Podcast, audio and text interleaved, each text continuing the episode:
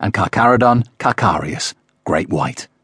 As he spread past the lagoons, names that would have made the mouth of any marine biologist water, however, for the rest of the world, what he needed was a photo. But of what? What was Brendan leading him to, and why did he think it was so important that everyone should know about it?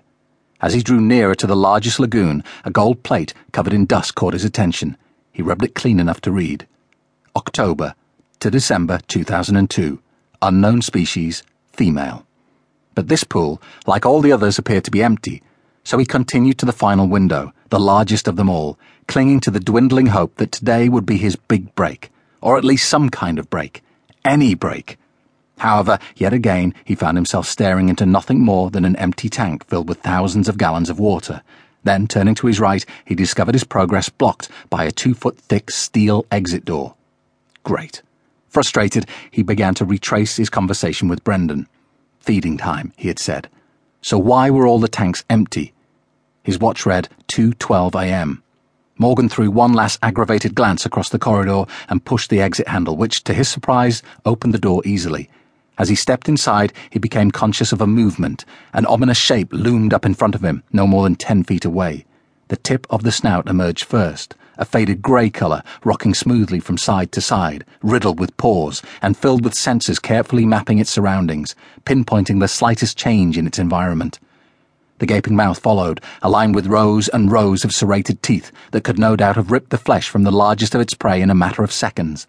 The only thing more menacing than the mouth of this prehistoric leviathan were the round black eyes, with their smooth, glossy lenses appearing neither alive nor dead. Its sleek grey and white body filled the void at an alarming rate and just kept growing. Water flowed freely through the oscillating gill slits. Two pectoral fins facilitated poise and stability.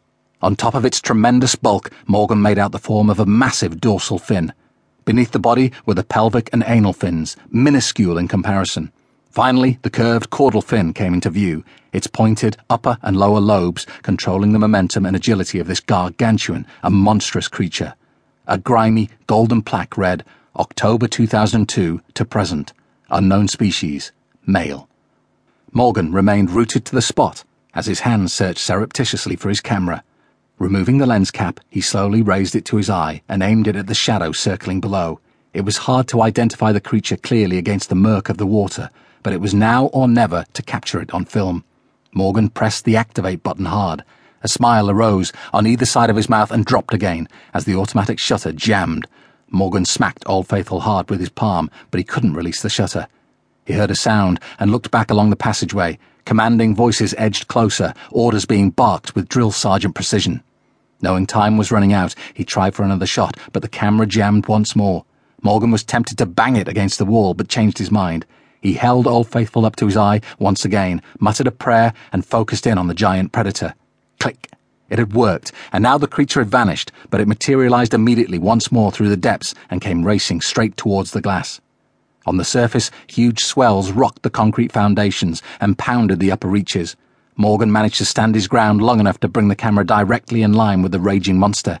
He yelped as Old Faithful jammed once again, before he could try again, the massive creature crashed into the glass, the power of the impact rattling the entire frame. Morgan twisted away in anticipation of being swept up in a torrent of water, without realizing his fingers were still pressed firmly against the button. The glass tank was leaking copiously. Water sprouted from straining seams, and a nerve shredding siren ripped through the silence as Morgan and the glowering predator stood nose to snout. Shouting and footsteps echoed from the opposite end of the passageway. Flashlights lit up the corridor, bouncing beams of light along the glass, indicating that people were racing in his direction. Had they found the unlocked door, or worse, had Brendan betrayed him? Morgan pulled open the exit door, stopped, and turned for one last look at the beast.